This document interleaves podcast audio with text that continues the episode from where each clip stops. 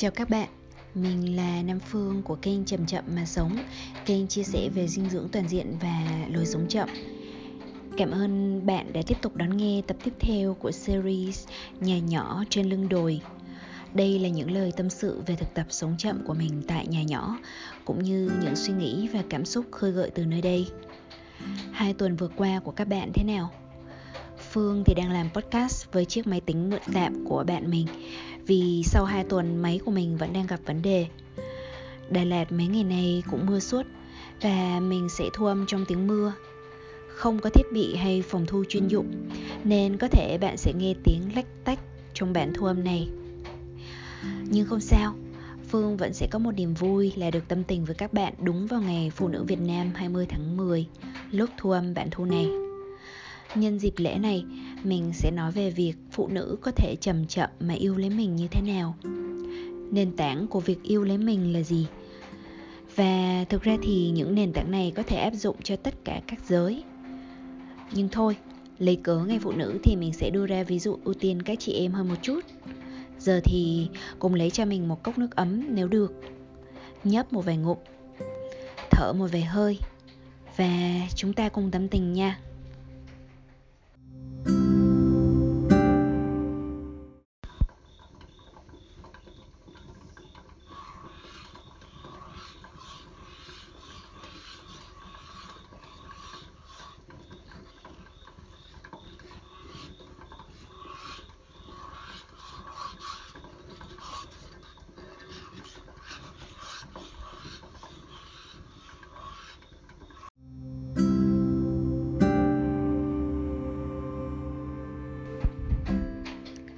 Âm thanh bạn vừa nghe là tiếng mình thu âm ngẫu nhiên trong một lần nấu một lúc nhiều món trong gian bếp của nhà nhỏ.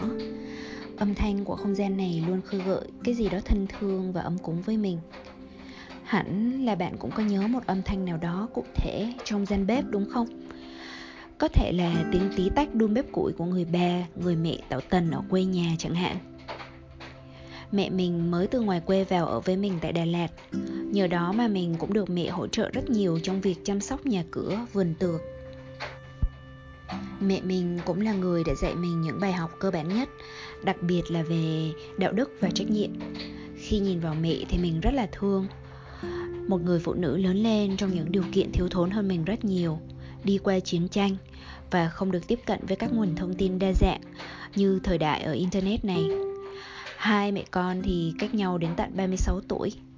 Chính vì thế mà thú thật là từ xưa, khi mình chưa học được cái gọi là giao tiếp phi bạo lực hay cái cách truyền thông với tâm thương yêu, mình rất hay cãi mẹ. Bạn chắc hẳn chẳng lạ gì chuyện trái ngược quan điểm giữa các thế hệ đúng không? Mình đã từng không đồng ý với mẹ về hầu hết mọi thứ, cộng thêm tính mình đã từng rất nóng nảy, bướng bỉnh, nên khiến cho hai bên rất khó khăn mới có thể nói chuyện được với nhau lâu. Mình còn nhớ ở tuổi mới lớn, mình rất dị ứng khi mẹ nhận xét với mình những điều kiểu như sau: con vụng về như thế này thì sau này mẹ chồng lấy chổi quét ra khỏi nhà. Hay mẹ sẽ nói là thế này làm sao mà lấy chồng. Ở tuổi đó thì mình chẳng nghĩ gì đến chuyện lấy chồng chứ đừng nói là mẹ chồng. Cho nên mình không hiểu nổi cái logic giữa chuyện làm việc nhà với chuyện lấy chồng thì liên quan gì với nhau. Thậm chí mình đã bực bội nói với mẹ là con sẽ đi làm có tiền rồi thuê người giúp việc, thế là xong chứ gì. Hoặc thậm chí là con sẽ lấy người nào mà không có mẹ. Dĩ nhiên là mình không có ác ý đến mức cầu cho ai đó mồ côi mẹ, nhất là chồng tương lai của mình. Nhưng đó chính là cách phản ứng của một thiếu niên lớn lên trong thời đại này với những lựa chọn mặc định của thời đại trước. Có thể không đúng với tất cả, nhưng ấn tượng của mình về vai trò của người phụ nữ khi lớn lên là sao phụ nữ khổ thế nhỉ? Suốt ngày làm việc nhà, phục vụ cơm nước cho chồng, chăm con, rồi là chả hiểu làm cái gì mà lúc nào cũng bận rộn tất tả. Ít nhiều thì khá giống với bài thơ Thương Vợ của Tú Xương mà hẳn là nhiều bạn có nhớ khi học ở trường phổ thông. Quanh năm buôn bán ở mom sông, nuôi đủ năm con với một chồng, lặn lội thân cò khi quãng vắng, eo xèo mặt nước buổi đò đông. Mình thì thấy bài này nên được đặt tên là Thương Vợ Xuông thì đúng hơn, vì cái ông Tú Xương này chỉ làm thơ thế thôi chứ đâu có phụ vợ được. Hiện tại thì mình không còn trách mẹ nữa. mà mình chỉ thấy may mắn vì mình được sinh ra ở thời đại mà có rất nhiều lựa chọn. Phong trào nữ quyền càng ngày càng lên cao và phụ nữ được trao quyền nhiều hơn, được giải phóng nhiều hơn từ trong tư tưởng. Chuyện lấy chồng và sinh con cũng vậy. Mình nghĩ đó là một lựa chọn cá nhân và không phải là điều gì đó mặc định như trước nữa. Không phải là nghĩa vụ mà tất cả chúng ta phải làm như trước nữa. Và ta luôn có lựa chọn cho mình, rồi chịu trách nhiệm với lựa chọn đó. Mà những cái lựa chọn càng lớn và quan trọng, càng cần rất nhiều cân nhắc, kiến thức tự trang bị, sự truyền thông của mình với những người liên quan về các kỳ vọng của các bên. Chứ không thể nào mà làm chỉ vì ai cũng làm, hay làm chỉ vì gia đình hay xã hội muốn làm. Rốt cục thì ai sẽ sống cuộc đời của bạn và trải qua những sướng khổ vui buồn trong đó nào? Hôm trước thì mình xem một bộ phim tài liệu rất hay của nhà làm truyền hình huyền thoại là Sir David Attenborough, tên là Một cuộc sống trên hành tinh, A Life on Planet. Bộ phim kể lại cuộc đời phi thường của ông Attenborough với những chuyến phiêu lưu khám phá thiên nhiên hoang dã ở khắp các châu lục. Ông đã làm ra rất nhiều bộ phim tài liệu huyền thoại để chúng ta được chiêm ngưỡng trái đất, các loài sinh vật kỳ diệu ở trên đó. Ông đã chín mươi tư tuổi rồi mà vẫn rất là minh mẫn và là nhân chứng của sự thay đổi đáng sợ mà loài người đã làm với hành tinh của mình trong một trăm năm vừa qua. Trong phần bàn đến khả năng sống sót của loài người trong tương lai một trăm năm sắp tới, ông có nói rằng việc càng ngày càng có nhiều người chọn cách không sinh con nữa sẽ giúp cho tổng dân số của chúng ta, với tư cách một giống loài động vật đang phát triển quá mức trên hành tinh này, đạt đến một điểm cân bằng cần thiết. Từ đó mà giúp tránh khỏi nhiều viễn cảnh tồi tệ khi dân số vượt quá mức. Mình biết là không chỉ có mình mà càng ngày càng có nhiều người trẻ cũng đang cân nhắc lựa chọn của mình từ bức tranh rộng như vậy. Người khác để nhiều rồi thì không nhất thiết mình cũng phải để nữa. Ở trên thế giới này đã có rất nhiều em bé rồi. Đó là một logic đơn giản và cũng thể hiện trách nhiệm của chúng mình ở một phần nào khi cân nhắc đến, đúng không? Nhưng xin đừng hiểu nhầm rằng mình đang phán xét chuyện sinh đẻ của bất cứ ai nhé. Xã hội chúng ta đúng là đang có hiện tượng này, hiện tượng những người con gái từ chối việc sinh đẻ và có thể sẽ phải chịu nhiều phê phán hay áp lực từ xã hội, từ gia đình. Họ không nhất thiết lựa chọn như thế là do bi quan và tuyệt vọng với viễn cảnh thế giới, cũng không hẳn là do kén cá chọn canh. Nhưng chẳng qua là thế giới bây giờ đã khác, thời đại đã khác, dựa trên nhiều chiều sâu ý thức mới về hệ quả với cá nhân mình lẫn với toàn bộ cộng đồng loài người. Một số người con gái chúng ta có thể có những lựa chọn khác với mặc định. Mà ở lựa chọn này, ta vẫn có thể đảm bảo hạnh phúc cho chính mình.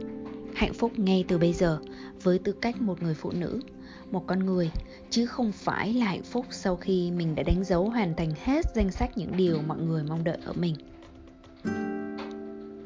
Việc được tự lựa chọn cho chính mình chính là nền tảng của việc yêu lấy mình, bạn ạ. Cùng một lựa chọn, nhưng sướng, khổ của cả đời người có thể sẽ rất khác nhau. Tùy thuộc khá nhiều vào cái tâm thế và động lực thúc đẩy bạn lúc bạn đã lựa chọn. Nền, nền tảng thứ hai của việc yêu lấy chính mình là bạn không chờ đợi ai phải tôn vinh mình vào một vài dịp trong năm. Bạn tự biết cách tôn vinh những điều tốt đẹp trong mình và trong những người phụ nữ khác, từng ngày. Một số người bạn của mình nói rằng, thật ra có ngày phụ nữ là để an ủi thôi, vì ba trăm sáu mươi tư ngày còn lại là ngày đàn ông chiếm thế thượng phong mất rồi. Rồi là có một chuyện hài trên mạng như sau, cô gái khi về nhà chồng một thời gian mới than là, ôi, mười tám năm đời tôi được làm công chúa vì sống với bố mẹ, một ngày tôi được làm nữ hoàng. Rồi mỗi ngày trong năm tôi được tôn vinh một lần, còn lại là cả cuộc đời tôi làm ô xin. Không đến mức như thế, tuy nhiên có một phần sự thật nào đó. Vẫn có rất nhiều phụ nữ vất vả quá mức, nhất là khi có người chồng không hề chia sẻ việc nhà hay có trách nhiệm với con cái. Thậm chí có thể có tệ nạn, bạo hành hay chuyện ngoại tình. Nhưng đây cũng là một lựa chọn khác mà chúng ta có thể dành cho mình. Lựa chọn của mỗi người đi ra từ suy nghĩ của họ về các vai trò của mình trong các mối quan hệ. Nếu ai đó than về việc cứ phải làm ô sin, thì hẳn là người đó sẽ trở thành ô sin thật.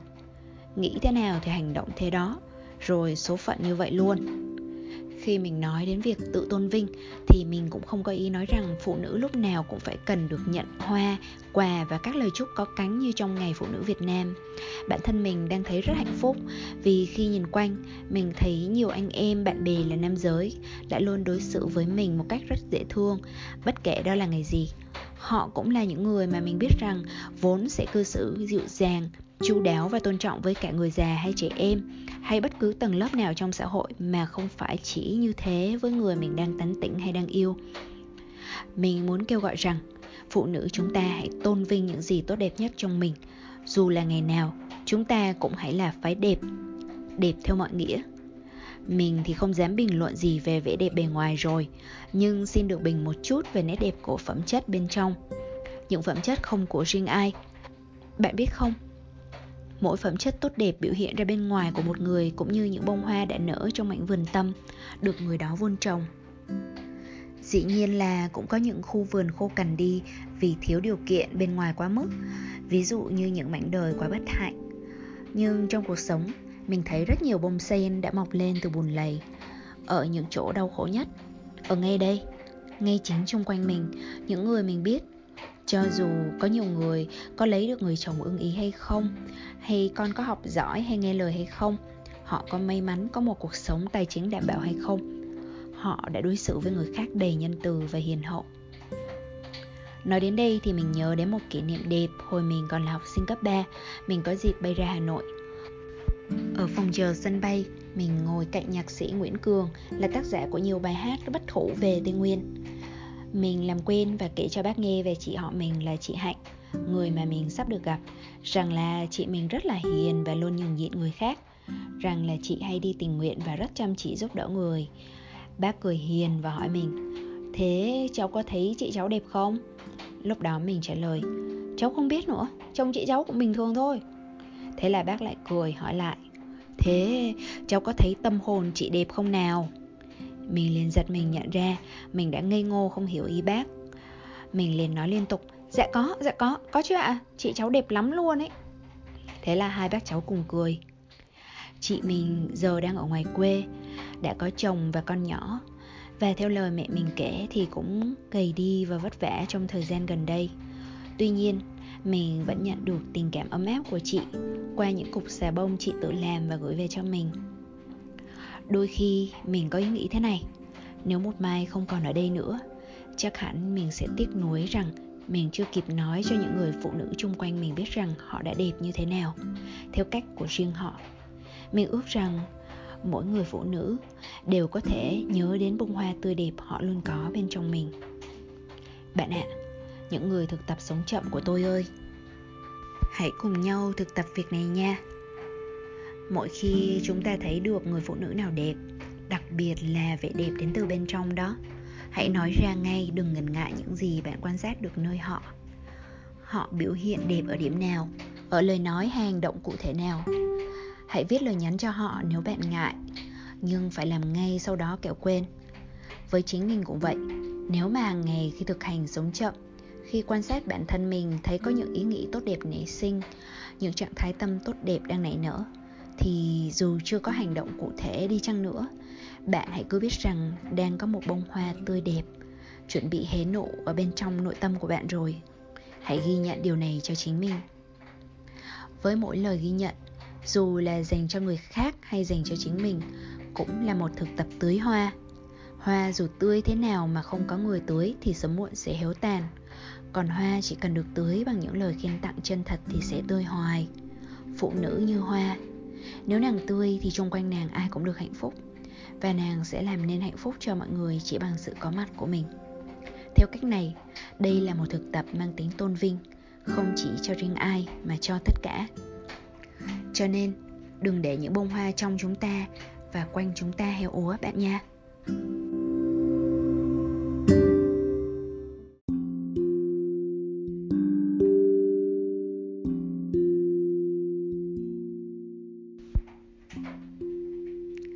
Chào bạn, bạn vẫn có ở đó chứ? Cứ mỗi lần có một đoạn nhạc nhỏ đánh dấu tạm nghỉ như thế này, bạn sẽ có cơ hội thực hành sống chậm đó nha. Bằng cách là không cố gắng tranh thủ làm điều gì khác, không bỏ qua đoạn nhạc, mà đơn thuần là check in lại với bản thân xem có chỗ nào chưa được thoải mái thì điều chỉnh lại cho mình. Hay có thể thở một, hai hơi thở thật sâu và chậm hơn một chút, khiến cho hệ thần kinh của mình được báo hiệu đi vào chế độ thư giãn.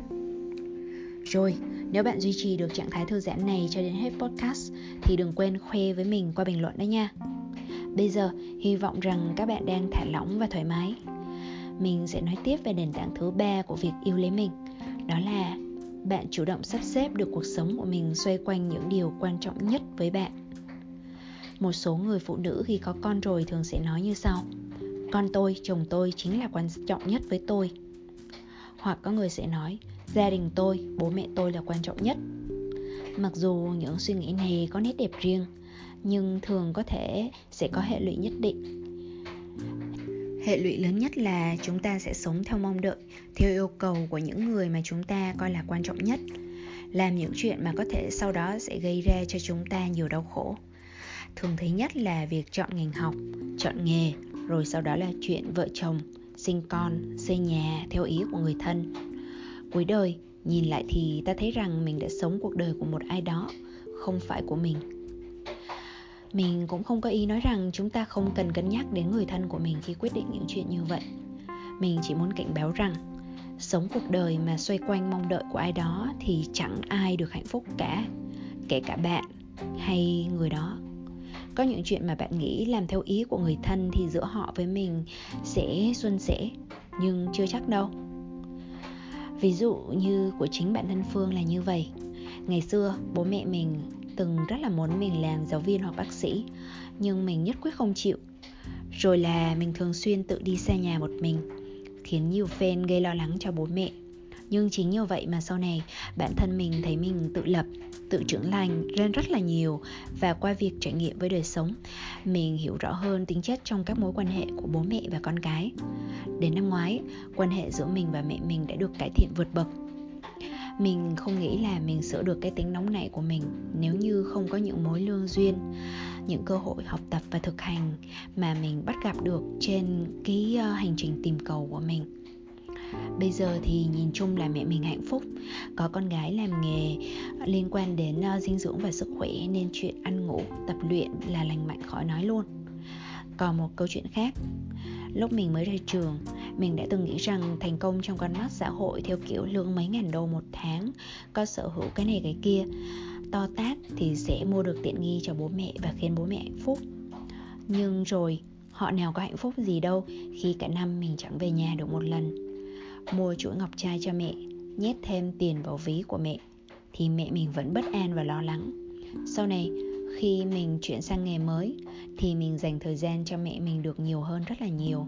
Thu nhập thì giảm xuống, nhưng mình không quan tâm, bởi đây chính là điều mình thực sự mong muốn. Hay da, mà đó là chuyện của mình thôi. Mỗi người sẽ có một hoàn cảnh khác nhau và ý mình cũng không phải là bạn cũng cần phải như thế. Nhưng mà này, hãy cùng nhau nghĩ xem, có phải là nếu ta đầu tư cho việc phát triển bản thân mình, nhất là sức khỏe của thân và sự chăm sóc, chăm bón của những bông hoa trong vườn tâm là điều quan trọng nhất, thì lúc đó chẳng phải là không sớm thì muộn chúng ta sẽ tỏa hương sắc cho đời đó sao? Chẳng phải lúc những người phụ nữ chúng ta khỏe mạnh nhất, tươi vui nhất, từ bi nhất là lúc mà chính những người thân sẽ được hưởng lợi nhất đó sao? Chuyện này mình rất thấm thía, vì khi khai vấn sức khỏe cho các khách hàng nữ giới thì chín mươi phần trăm các chị em đều đau đáu về việc làm sao để chăm sóc sức khỏe cho chồng con hay là thuyết phục ba mẹ giữ sức khỏe. Họ mong thay đổi người khác, nhưng một số lại bỏ bê chính mình. Thường thì mình sẽ dùng kỹ thuật khai vấn để giúp họ tự nhận ra cái nền tảng mà mình vừa nói. Mình sẽ hỏi như thế này: chị có nghĩ rằng đứa con nhỏ của chị đang nhận ảnh hưởng từ chị một cách vô thức nhiều hơn là có ý thức hay không? Nếu chị không hạnh phúc, chị nghĩ rằng con mình có hạnh phúc được hay không nào? Chị có nghĩ con chị nhận ra được đâu là nụ cười thật và đâu là nụ cười gượng ép với giọt nước mắt được giấu bên trong hay không? Mình quan sát trong cuộc sống rằng, nếu trong nhiều năm liền người phụ nữ không tự biết thương yêu lấy mình mà chỉ chăm chăm đến việc lo lắng cho người thân, mà có nhiều người không được tưới hoa thì hoa sẽ héo tàn. Những bông hoa của bao dung, nhân từ trong lòng họ sẽ bị lấn át bởi những cỏ dại, cay đắng, của ngậm ngùi, với những hy sinh của bản thân. Mình có những người bạn mà khi lớn lên, nếu không làm đúng ý của ba mẹ dù chỉ là việc nhỏ, sẽ phải nghe những câu thế này: mày có biết tao đã hy sinh bao nhiêu năm để nuôi mày ăn học hay không? Câu này có vẻ nghe quen quen. Đối với mình, chỉ nghe kể lại thôi thì mình thấy rất là đau lòng. Mình là một người con may mắn vì mẹ mình đã được đả thông tư tưởng ở phần này. Như sáng nay, sau một thời gian rất dài xa nhau, hai mẹ con mình có dịp đi dạo buổi sáng. Một chị đã nhận ra mẹ từ xa và chạy lại hỏi: cô ơi, cô ở ngoài Bắc có vui không? Mẹ mình nói: ở đâu cũng có cái vui riêng. Đây là một lời thật lòng, dù rằng mình biết ở ngoài quê thì có nhiều hạn chế và bất tiện cho mẹ. Chị bạn mình liền nói: chính xác, mình ở đâu thì tự có niềm vui ngay ở đó, sống vui ngay ở đó, cô nhỉ.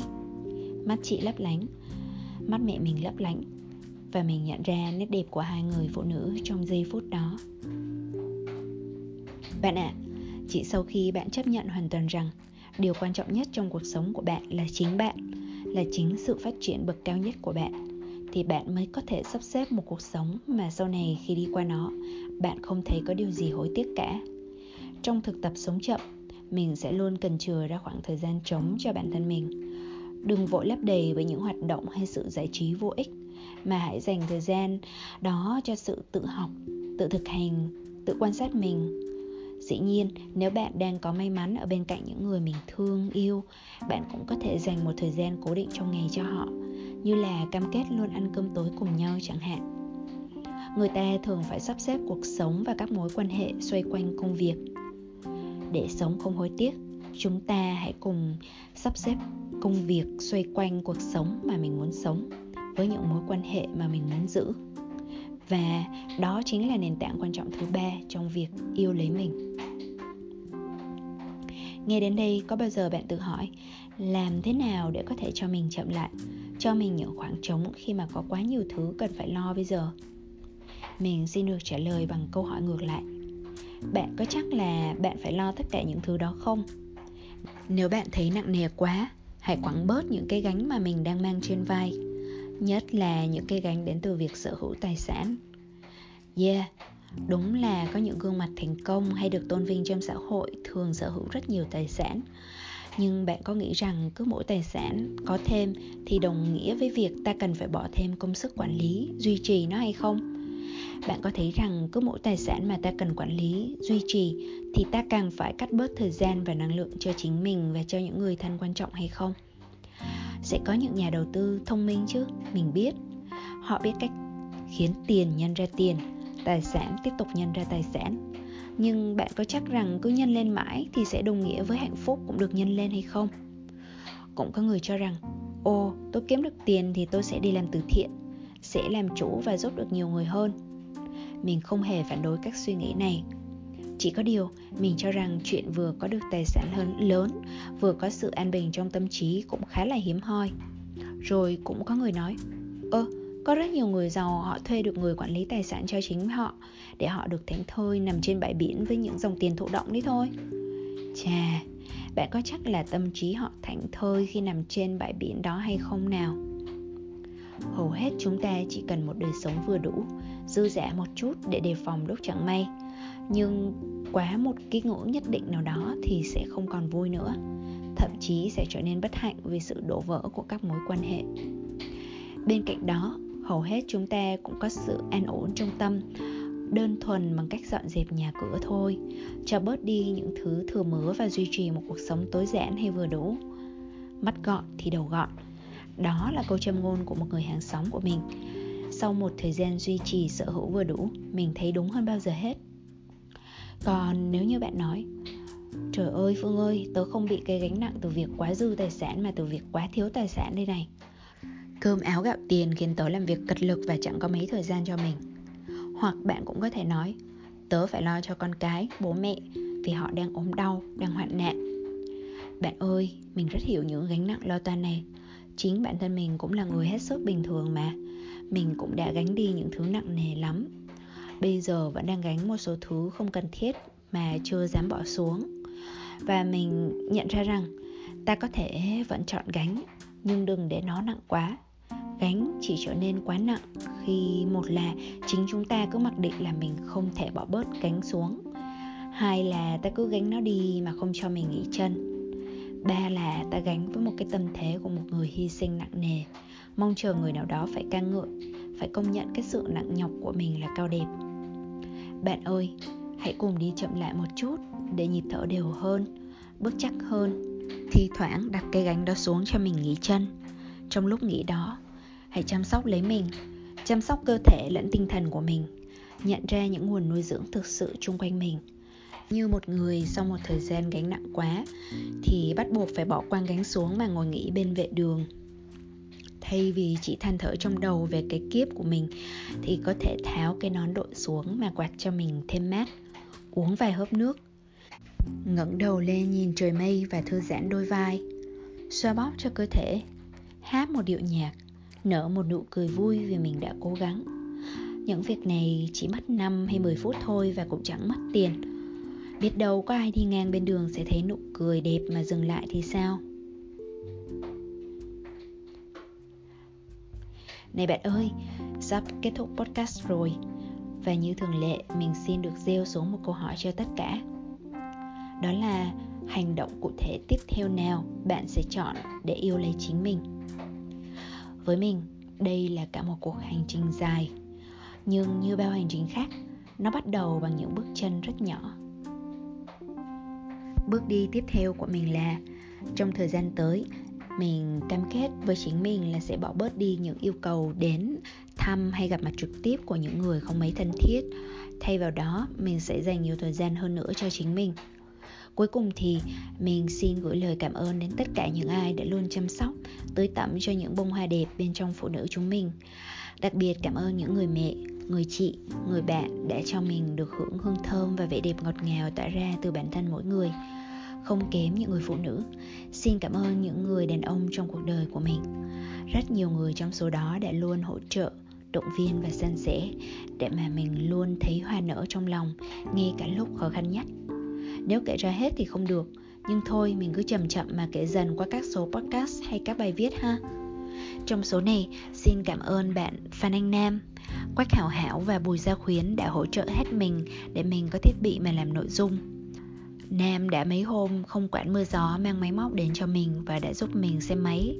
Mà đây không phải là lần đầu bạn đã hỗ trợ nhiệt tình như vậy. Tương tự với Hảo, Hảo đã được nhắc đến từ số podcast trước với vai trò trợ lý trong các lớp học của mình và vừa qua đã giúp mình mang laptop đi sửa rất nhiệt tình. Khuyến thì đã đưa cho mình một chiếc điện thoại từ trước cả khi điện thoại của mình bị chập chênh. Cảm ơn, cảm ơn và cảm ơn lần nữa nha các anh em. Điều động lại lớn nhất khi nói đến mọi người là lòng biết ơn. Bây giờ thì Phương phải dừng podcast ở đây rồi. Chúc cho tất cả các bạn thật nhiều năng lượng an lành. Xin tạm biệt và hẹn gặp lại.